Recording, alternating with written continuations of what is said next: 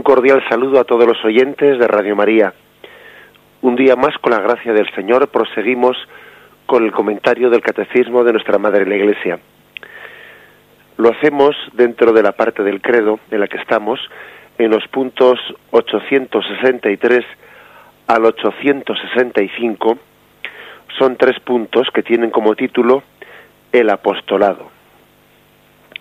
Después de haber hablado de que la Iglesia es apostólica, después de haber descrito la misión de los apóstoles, los obispos como sucesores de los apóstoles, finalmente el catecismo termina con tres puntos referidos al apostolado. Dice el primero de ellos, el 863. Toda la Iglesia es apostólica mientras permanezca a través de los sucesores de San Pedro y de los apóstoles en comunión de fe y de vida con su origen. Toda la Iglesia es apostólica, en cuanto que ella es enviada al mundo entero. Todos los miembros de la Iglesia, aunque de diferentes maneras, tienen parte en este envío. La vocación cristiana, por su misma naturaleza, es también vocación al apostolado. Se llama apostolado a toda la actividad del cuerpo místico que tiende a propagar el reino de Cristo por toda la tierra. Bien, no tiene desperdicio cada una de las afirmaciones de este punto. Una primera condición, ¿no? Para que el apostolado sea tal, para que sea también una actividad del cuerpo místico para propagar el reino de Cristo, lo, formula este punto del catecismo diciendo que toda la Iglesia es apostólica mientras permanezca a través de los sucesores de San Pedro y de los apóstoles en comunión de fe con sus orígenes. Esta es una primera, por lo tanto, condición para el apostolado. Permanecer en comunión de fe con nuestros orígenes, con, con Jesucristo. Permanecer en comunión de fe. Esto es algo que nos otorga la sucesión apostólica. No olvidemos, no olvidemos que dentro de esa descripción de la Iglesia como una santa católica y apostólica, estamos dentro de este último punto. La Iglesia es apostólica.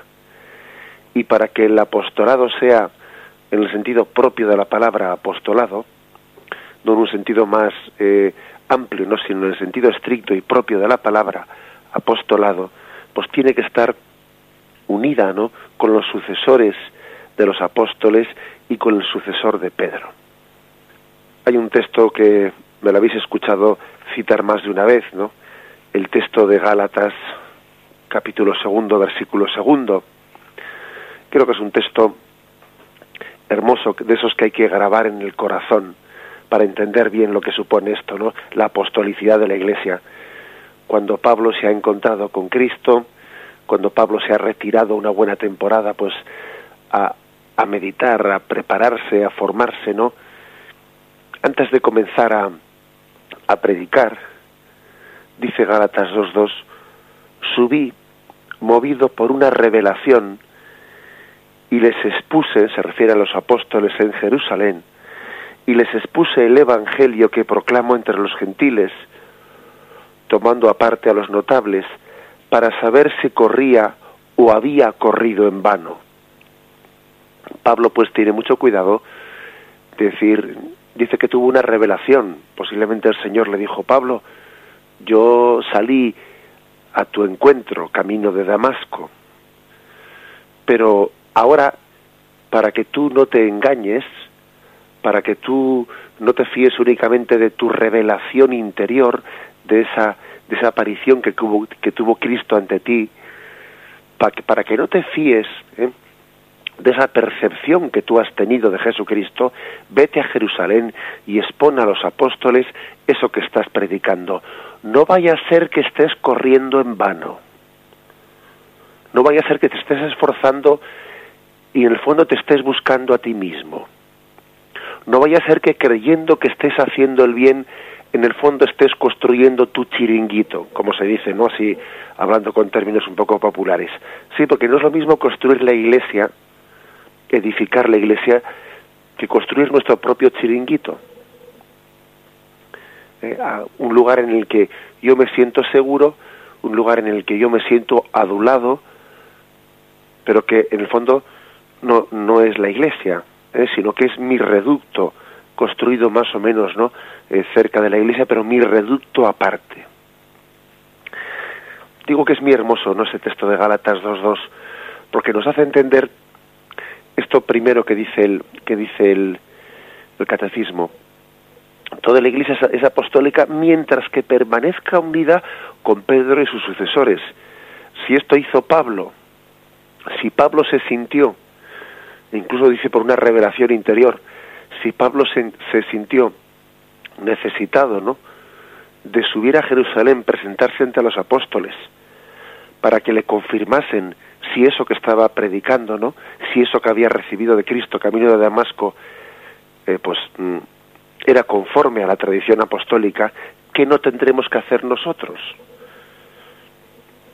Si Pablo, por el hecho de haber tenido pues ese encuentro especial con Jesucristo, no se sintió dispensado de confrontar eso con los apóstoles, nosotros que, no hemos tenido ni por ni por vamos ni por asomo no una experiencia como la de Pablo camino de Damasco qué tendremos que hacer pues recurrir no recurrir a los apóstoles confrontar no nuestra nuestra doctrina con ellos y ver si estamos corriendo en vano. Es un principio importantísimo no porque porque a veces a veces ocurre que que el apostolado se se plantea pues desde unas apreciaciones subjetivas alguien igual ha tenido subjetivamente, ¿no?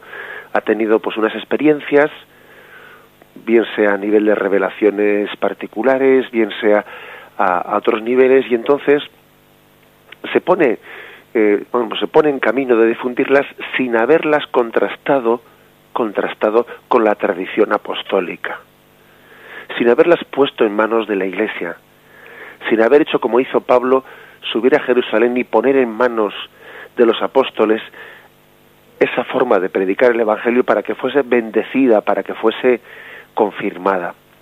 La bendición de la Iglesia, la bendición de los apóstoles eh, es importantísima, ¿no?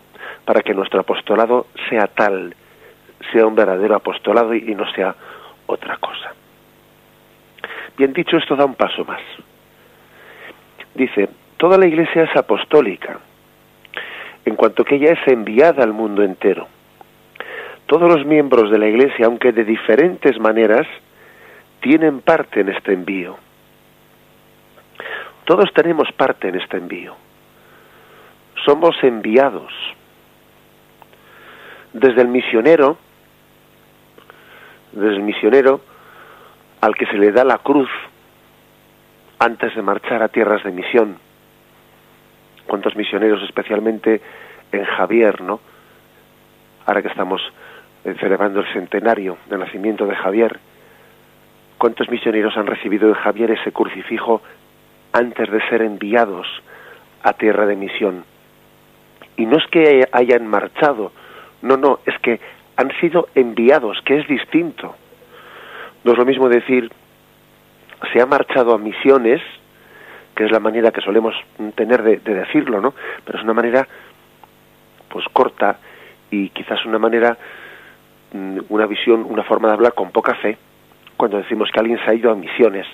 No, no es que se haya ido a misiones, es que le han enviado a misiones. La Iglesia le ha enviado las misiones.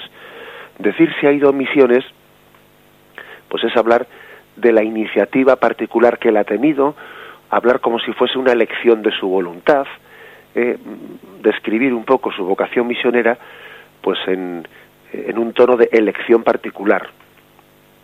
Igual cuando, cuando alguien dice que yo he optado por el sacerdocio, como si el sacerdocio fuese pues una opción, no mire usted, no, no es que yo haya optado por el sacerdocio, es que Cristo me ha llamado, Cristo ha puesto los ojos y me ha dicho ven y sígueme.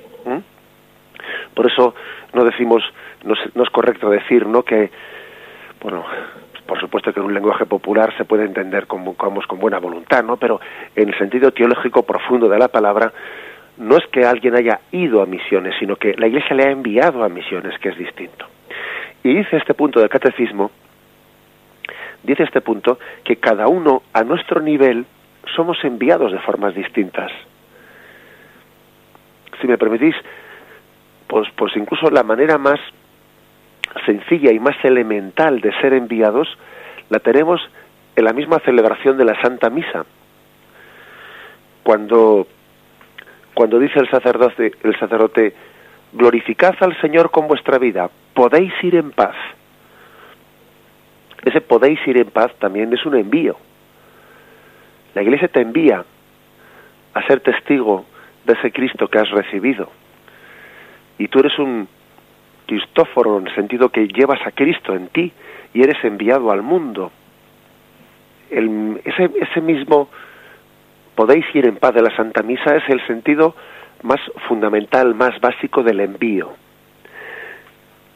Hacemos las cosas como enviados por la Iglesia no a título particular, no a título propio, no a título de, de iniciativa personal desconectada, ¿no? Un cristiano que está injertado, ¿no? En el cuerpo místico de Cristo, que es la Iglesia, no hace las cosas a título particular, a título de iniciativa. A él se le ha ocurrido, eh, ha tenido un, no, no es que es una persona muy muy ocurrente que tiene muchas iniciativas, que no, que no es así un cristiano insertado en la iglesia hace las cosas enviado por la iglesia, sintiéndose enviado por ella. Y no es bueno, ¿no? Que, percibamos que, que, uno se piensa que es que yo, tengo muchas iniciativas, tengo cualidad. No, no, es que el Espíritu Santo te ha dado esa misión, te ha dado ese envío.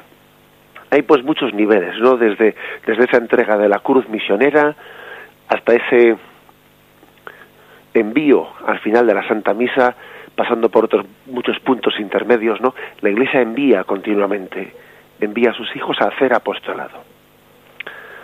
Termina este punto diciendo, la vocación cristiana, por su misma naturaleza, es también vocación al apostolado. Se llama apostolado a toda actividad del cuerpo místico que tiende a propagar el reino de Cristo por toda la tierra. En realidad, toda, actividad de un cristiano unido a Cristo es apostolado. Toda actividad.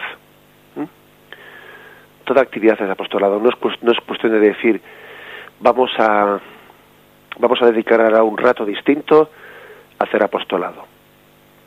No es eso, sino que cualquier actividad que haga, que haga un cristiano está siendo apostolado. No es cuestión de decir, bueno, ahora he estado rezando un rato, he estado otro rato lo he dedicado pues a la limpieza de la casa, otro rato lo he dedicado pues a preparar la comida, otro rato, y ahora me voy a dedicar otro rato a hacer apostolado, no, si en realidad todo lo que has hecho ha sido apostolado, porque has sido testigo de Cristo en todo lo que has hecho.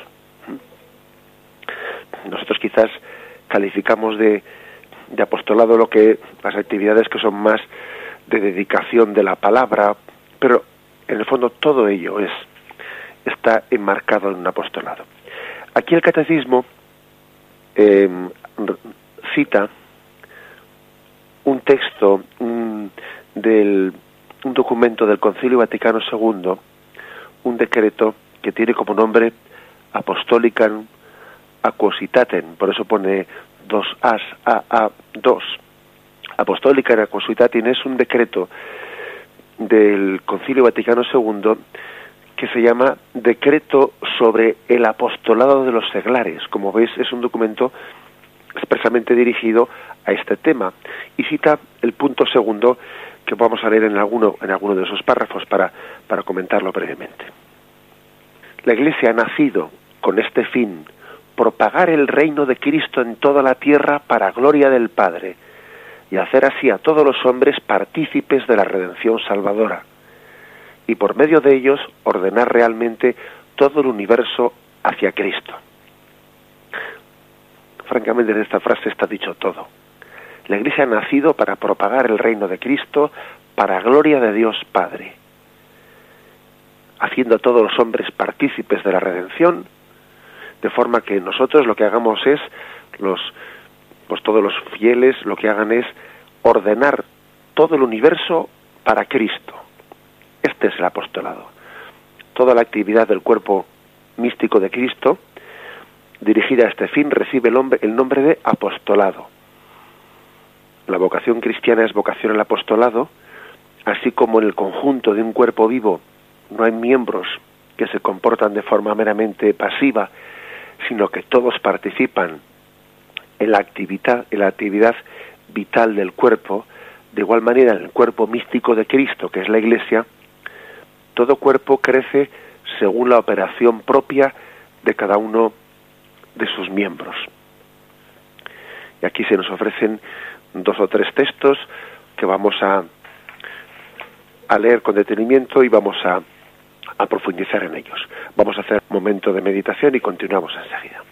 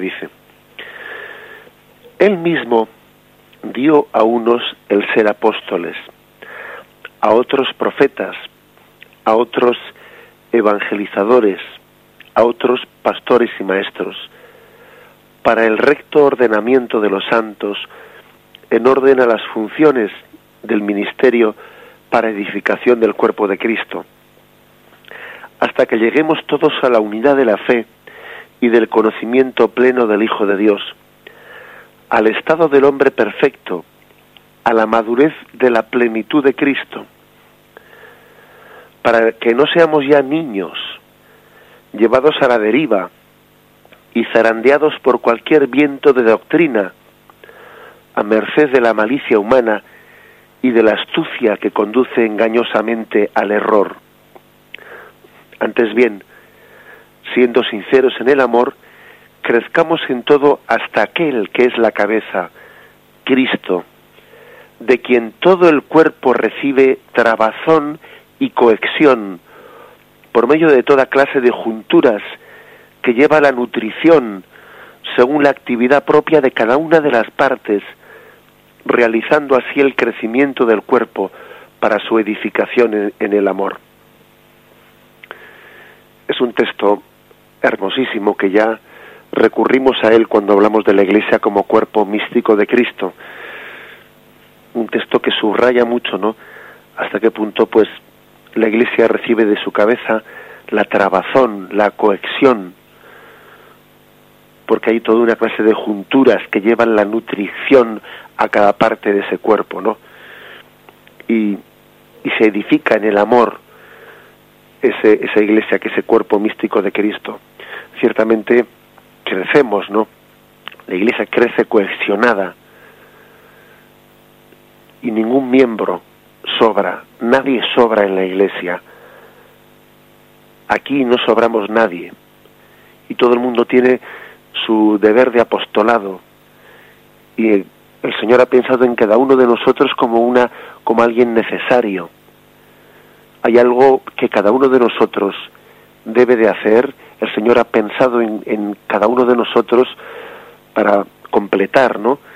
Esa, ese misterio del cuerpo místico y hay algo que si yo dejo sin hacer, que si yo no hago, quedará pendiente, no quedará vacío. En el cuerpo místico su misterio no estará completo si yo no respondo. No estará completo si yo no respondo a esa vocación que Dios ha puesto en nosotros. Continúa este punto del catecismo diciendo, hay en la Iglesia diversidad de ministerios, pero unidad de misión. Unidad de misión. Todo el mundo ha sido enviado. A los apóstoles y a sus sucesores les confirió Cristo el encargo de enseñar, de santificar, de regir con su propio nombre y autoridad.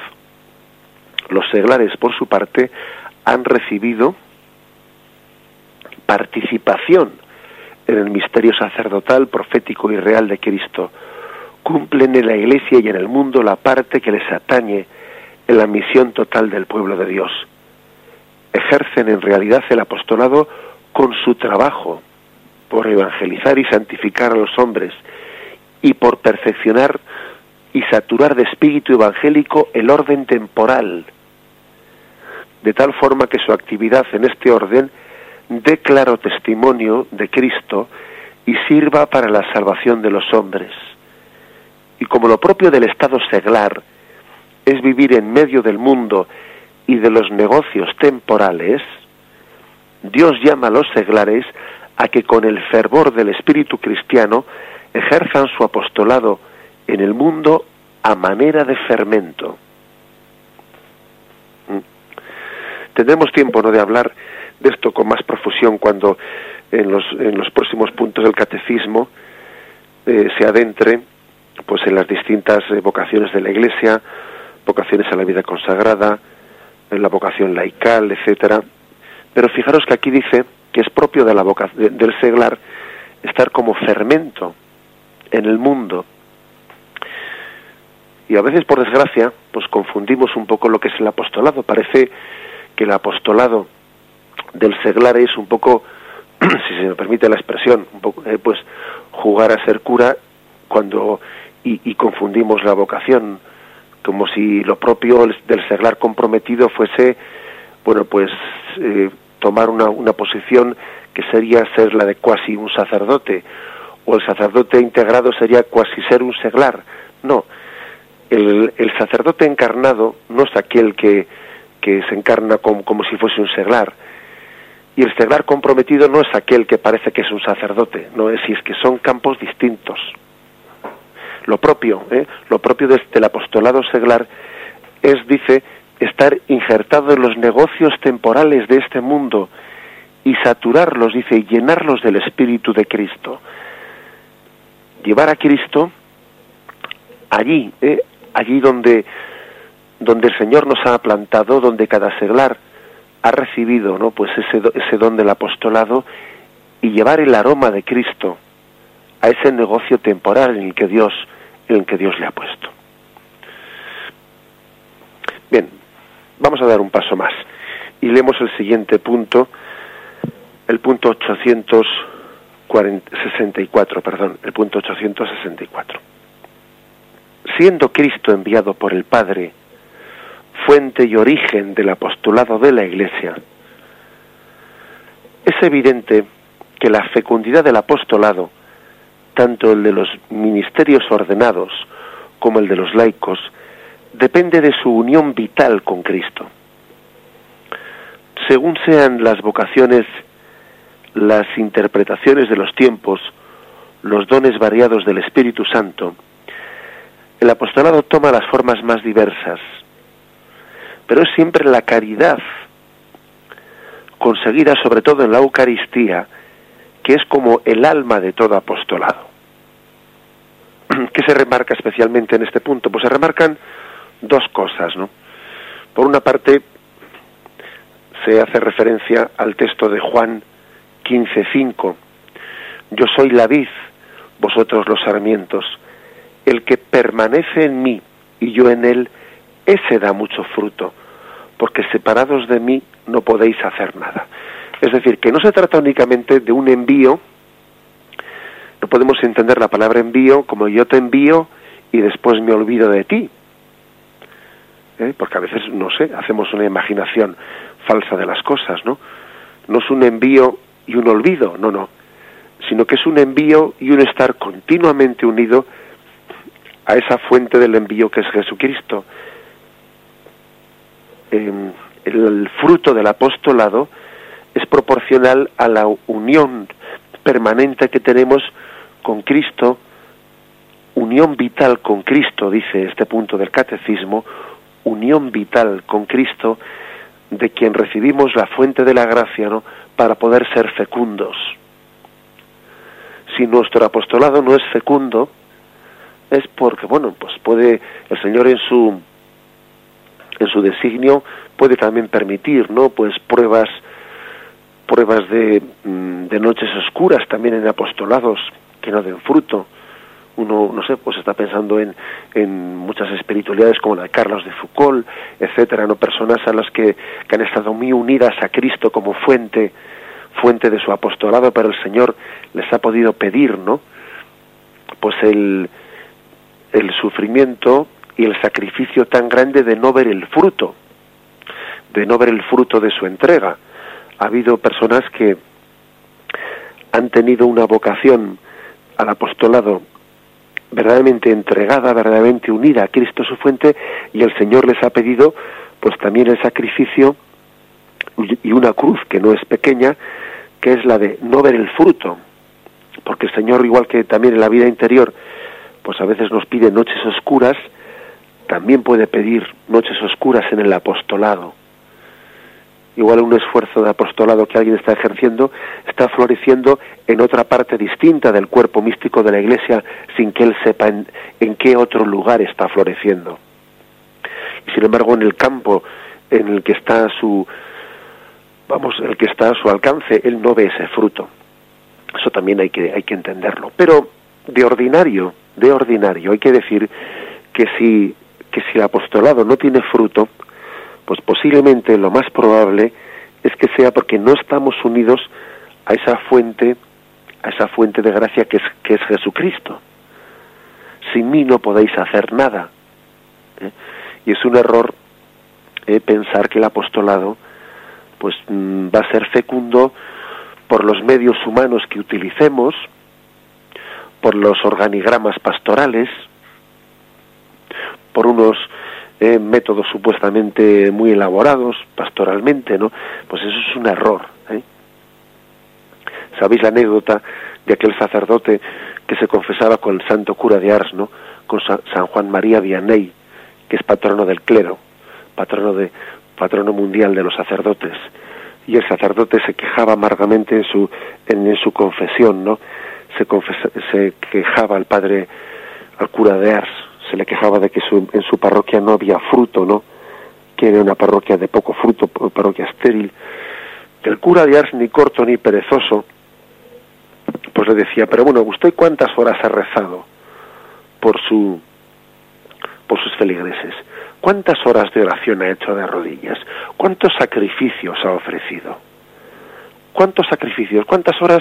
¿Cuántos sacrificios expresos ha ofrecido usted? ¿Cuántas renuncias? Claro, aquí el sacerdote que quedaría impactado, ¿no? Diciendo, bueno, es que si no es Cristo nuestra fuente de nuestra fuente, ¿no? de, de apostolado, sin mí no podéis hacer nada tenemos que recurrir continuamente a la gracia de Cristo, ¿no? Sintiéndonos como el acueducto, ¿eh? el acueducto para que Cristo llegue a los demás, no sintiéndonos como la fuente, no sintiéndonos como unos protagonistas en el apostolado. El apostolado es propio de él, ¿no? Pues aquello, aquella frase de, de Pablo en los Colosenses, mi vida está escondida en Cristo el verdadero apóstol es aquel que está escondido en Cristo. No es aquel que se presenta ¿eh? como una vedette ¿eh? delante de los demás. No, no, no. Es aquel que más bien está escondido en Cristo y, hace de acueducto para que Cristo llegue a los demás. Bien, esta, este aspecto es importante, por lo tanto, ¿no? Para que la fecundidad sea, sea real. Y la segunda parte de este punto del catecismo dice que el alma de todo apostolado es la caridad, es la Eucaristía. Existe por ahí un libro, un libro que ha sido mm, verdaderamente pues, pues, uno de los bestsellers mayores de, pues, de la Iglesia, ¿no? El alma de todo apostolado, así se titula. El alma de todo apostolado, un libro muy tradicional. Y lo que insiste es que el alma de todo apostolado, pues es la oración. ¿eh? La oración en la que uno recibe, en la que uno se fundamenta en la caridad, claro, la caridad de Cristo. El alma de todo apostolado es la caridad. Nos apremia el amor de Cristo. Nos surge el amor de Cristo. Al saber que si Él murió por nosotros, nosotros no nos podemos quedar con los brazos cruzados.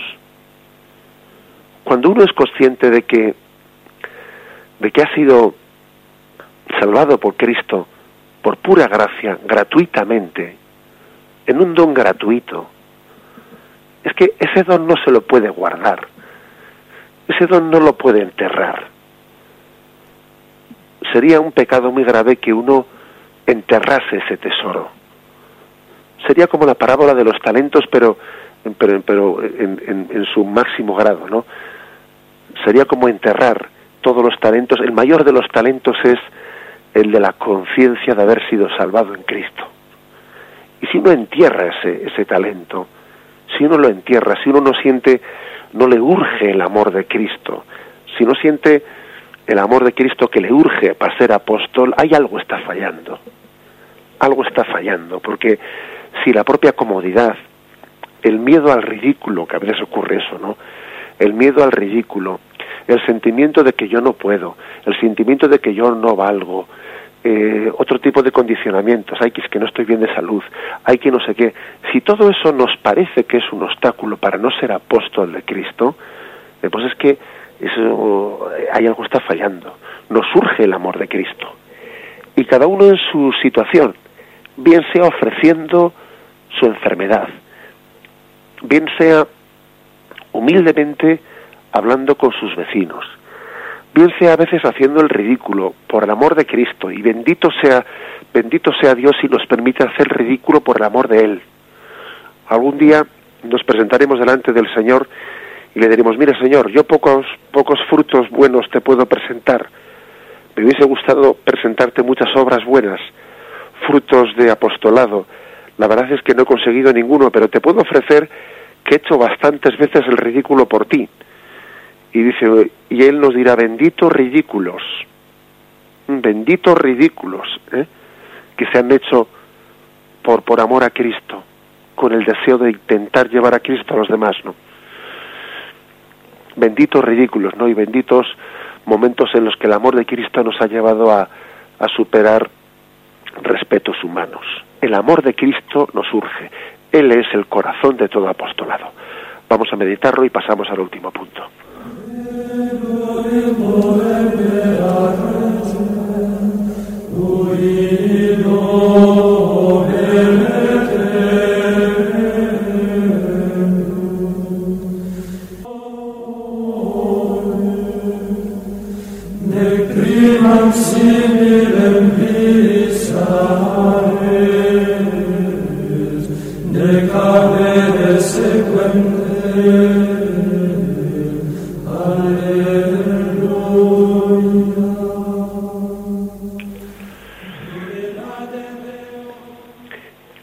Último punto que hoy comentamos dice, el 865, la Iglesia es una, santa, católica y apostólica en su identidad profunda y última, porque en ella existe ya y será consumado al fin de los tiempos el reino de los cielos, el reino de Dios.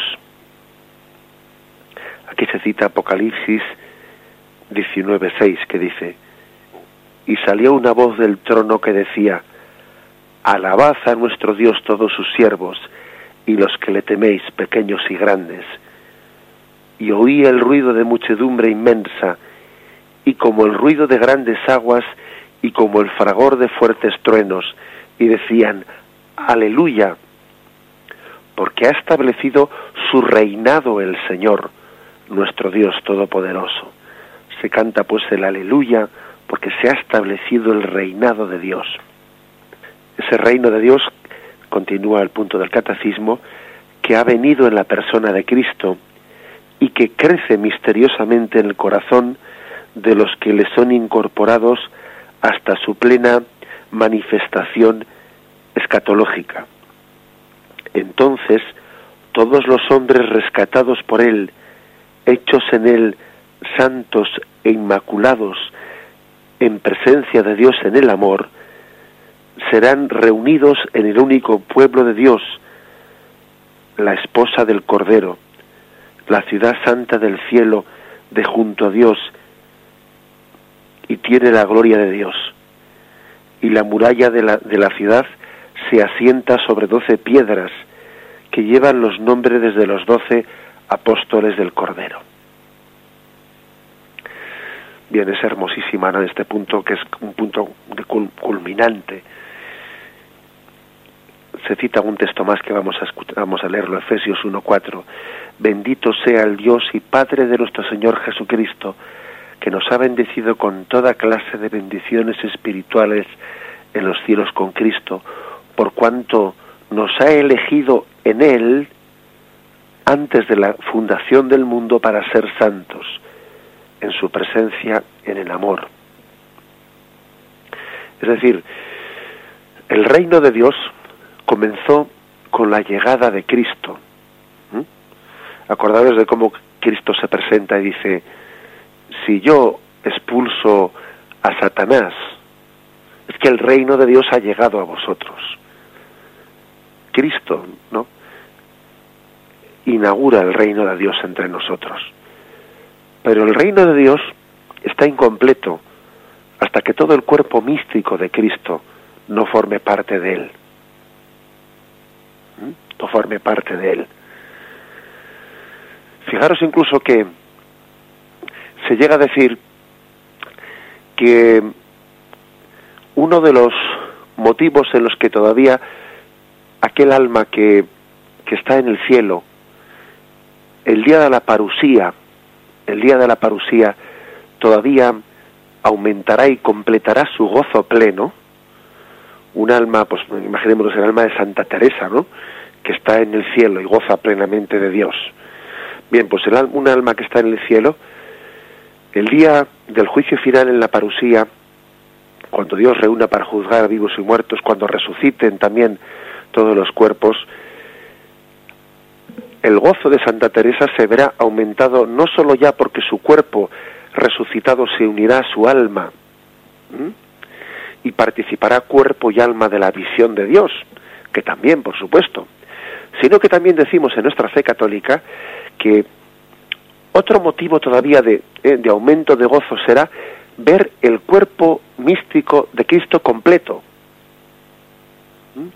ver completo el cuerpo místico de Cristo no estamos llamados a alabar a Dios en solitario, sino que también forma parte de nuestro gozo, evidentemente la, la, la esencia, no lo esencial de nuestro gozo es la contemplación, la visión beatífica, pero también se añade, ¿no? Como, aunque sea de una manera accidental, pero también se añade como otro motivo de gozo la plenitud del cuerpo místico de Cristo, la plenitud de la Iglesia en el cielo de toda la asamblea, falta, todavía faltan hijos.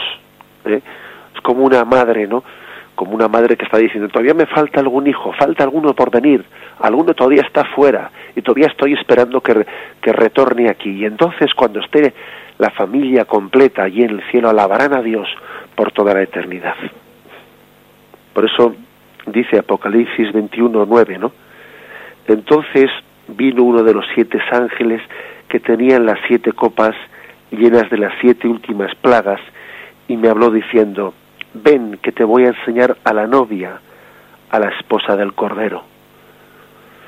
Y Apocalipsis 21, 10, 11 dice, me trasladó en espíritu a un monte grande y alto, y me mostró la ciudad santa de Jerusalén, que bajaba del cielo, de junto a Dios. Y tenía la gloria de Dios, su resplandor era como de una piedra muy preciosa, como jaspe cristalino. Apocalipsis 21:14. La muralla de la ciudad se asienta sobre doce piedras que llevan los nombres de los doce apóstoles del Cordero. Se describe pues la Jerusalén celestial con estas imágenes, con las imágenes de, de la belleza de la esposa de Cristo, ¿no? que se asienta sobre doce piedras, los doce nombres de los apóstoles. Y bien, fijaros una cosa, nuestro apostolado, nuestro apostolado consiste en que no falte nadie en esa asamblea, en que por nuestra, por nuestra falta de celo apostólico no quede nadie, ¿no? Por formar parte de esa asamblea de la Jerusalén celestial. Es un misterio aquello que Pío XII decía, ¿no? En una de sus encíclicas, misterio grande el que algunas almas vayan a la condenación porque no haya quien rece y se sacrifique por ellas. Eso que decía Pío es básicamente pues el mismo mensaje de Fátima, ¿eh? discernido y aprobado por la Iglesia. También cuando, cuando los niños de Fátima afirmaban de que veían ¿eh? como en el cuerpo místico pues había almas que, que, iban a la condenación porque no había quien, eh, quien se orase y se sacrificase por ellas. Decía su santidad Pío XII, ¿no? de feliz memoria, misterio grande el que haya almas que no lleguen a la salvación por esa falta de apostolado por nuestra parte. Por eso, sin caer, digamos, en escrúpulos, sin caer en, eh, pues en un tipo de, de angustias, etcétera, que nos pueden llevar a un, no sé, a una, a una forma desequilibrada, no de vivir la espiritualidad, que no se trata de eso, sí se trata de vivir en intensidad de amor, ¿eh? en intensidad de amor el apostolado. Y de entender pues que el Señor nos pide a cada uno que urgidos por el amor de Cristo cada uno sea apóstol y sea testigo en la medida que pueda hacerlo. Sin miedo al ridículo sin miedo a nuestra impotencia sin miedo a nuestra incapacidad ser apóstoles y ser testigos no para que esa iglesia que está en la Jerusalén celestial pues tenga no tenga ese gozo del cuerpo místico completo, la familia completa, alabando, alabando a Dios. Bien, damos por concluido la explicación de estos puntos del catecismo y vamos a dar paso ahora a la intervención de los oyentes. Podéis hacerlo como siempre para formular vuestras preguntas o hacer vuestras aportaciones. Podéis hacerlo llamando al teléfono 917 107 700. 917 107 700.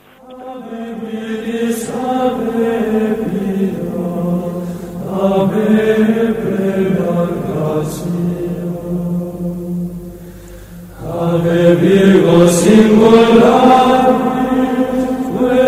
rerum des Signalis, non pas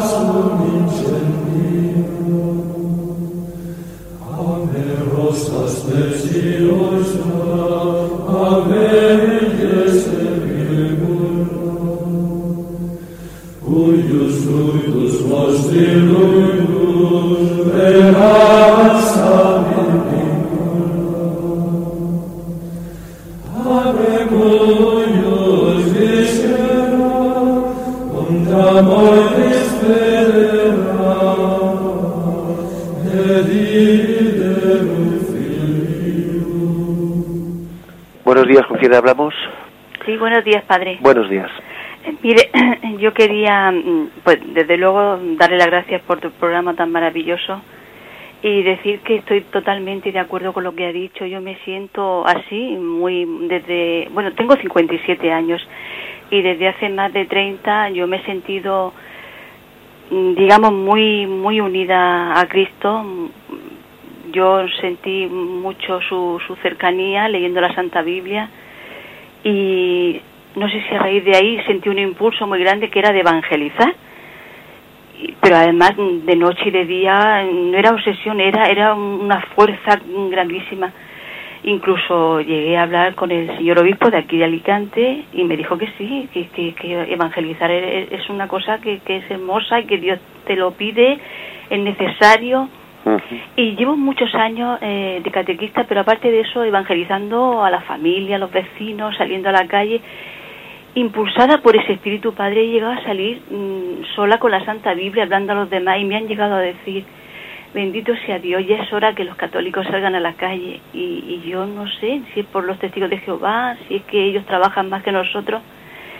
Yo yo no sé padre qué, qué más podemos hacer. Creo que es poco porque no hago eh, no hago lo que todo lo que Dios me pide por supuesto que no. No no hago porque las horas del día pues tengo una familia tengo estoy muy limitada hay veces que me confieso y digo Dios mío perdóname que no hago todo lo que tú me pides a veces puedo hacer más y, pero no no no siento cobardía no de hablar delante de, de los demás no no en, en absoluto es una fuerza interior que me, me, me empuja pero que, que, quisiera dar más de sí, ser más... no, no puedo. ¿Qué me aconseja, padre? Bueno, adelante. Eh, te, te, respondo por la radio. También, también ofrece al Señor, eh, ofrece al Señor que formará parte de tu apostolado, sin duda alguna, ¿no? Pues esa, ese sentido de impotencia que tienes. ¿eh? También ese sentido de impotencia ofrecido al Señor hará más fecundo tu apostolado. Yo pienso, por ejemplo, en, en Francisco Javier, ¿no? Cuando, cuando muere, teniendo a su, en su vista, en su mirada, pues aquella, aquella China que él siempre había soñado con, con llegar a, a evangelizarla, ¿no? Era su sueño evangelizar China y muere teniéndola en su vista a lo lejos, ¿no? Y sin poder evangelizarla. Yo estoy convencido que el ofrecimiento que hace Francisco Javier, ¿no? de esa impotencia por querer desear, desear llegar a más, ¿no? Y sentirse impotente e incapaz, ese también, ¿eh?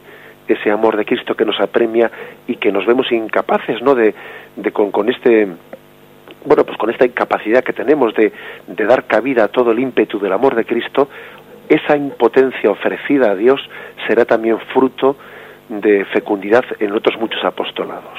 ¿eh? También yo te aconsejo que ofrezcas al Señor esa impotencia que, igual que Francisco Javier, ¿no? que tú estás experimentando en tu vida. Adelante, damos paso al siguiente oyente. Buenos días. Buenos días. yo me, me pongo, no sé, ¿cómo decirle? Que me se van los ánimos, porque es que no puedo hacer nada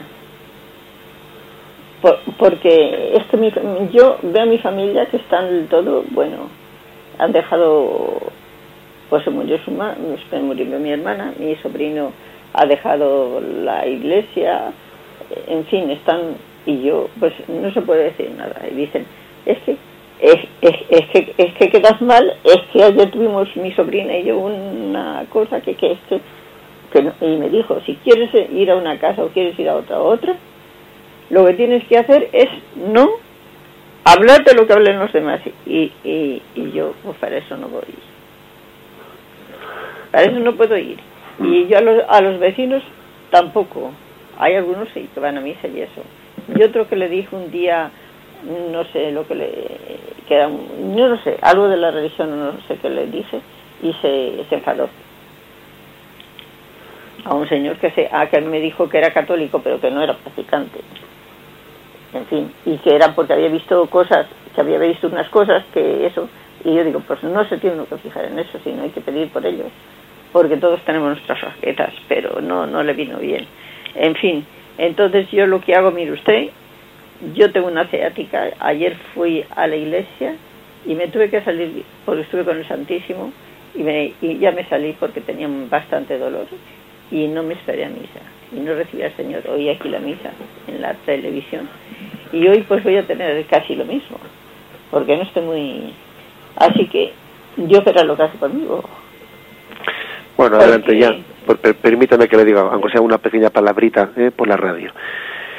Bien, pues adelante. En esa también yo me imagino que muchos oyentes participarán un poco del sentimiento de esta mujer, en el sentido que digan, bueno, yo cuántas veces intento hacer apostolado con mis hijos y, y me lo rechazan y, me dicen, mamá, ya estás con lo de siempre, no sé qué, no sé cuántos. Bien, a veces hay que, hay que dosificar las cosas, ¿no?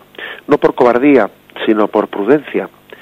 No, no por cobardía, sino sencillamente por, por, por bueno, para poder ser luego más efectivo. En cualquier caso, lo que, lo que sin duda Santa Mónica nos enseñó, ¿no? A la hora de, de, trazarnos el camino de la conversión de su hijo San Agustín, es pues que sus lágrimas por su hijo, su sufrimiento por su hijo, los sacrificios ofrecidos por su hijo, esa ciática, ¿no? De la cual nos habla esa oyente también, ¿eh? Esa incomodidad de tener que ir a la iglesia con esa ciática, etcétera, etcétera, todo eso ofrecido y vivido con amor, ¿eh? todo eso entendido como que es el amor de Cristo el que nos urge, pues todo ello, ¿eh? unido después, ¿no? a la humildad de que cuando uno se expresa no le importa el ridículo, no le importe el ser rebatido, no le importa el quedar mal, no le importa el quedarse sin palabras, no le importa el decirle, hijo mío, yo no sé hablar, yo no sé expresarme, pero, pero te digo lo que llevo en el corazón. Todo ello, todo ello será el mejor de los apostolados. ¿eh? Sabéis que como Santa Mónica se presentó delante de San Ambrosio llorando y diciéndole qué tengo que hacer con mi hijo Agustín, qué tengo que hacer y Ambrosio, después de escuchar a esa mujer y ver cómo lloraba por su hijo y cómo sufría por él, le dijo, anda mujer, ve tranquila, que no es posible que se pierda el hijo de tantas lágrimas. Y ciertamente no se perdió, y fue San Agustín. ¿eh? Por lo tanto, confiemos y seamos perseverantes, ¿no? En que, en que ese apostolado será fecundo y seamos perseverantes en hablar de hablar a Dios de nuestros hijos y de nuestros familiares antes de hablarles a los hijos y a los familiares de Dios. ¿eh? Primero presentarlos a Dios antes de hablarles a ellos de, de Dios mismo. Bien, nos hemos sobrepasado en el tiempo, vamos a dejarlo aquí y Mm, agradecemos al Señor haber podido compartir ¿eh? este, este rato de, de conocimiento más profundo del catecismo de nuestra Madre la Iglesia. Alabado sea Jesucristo.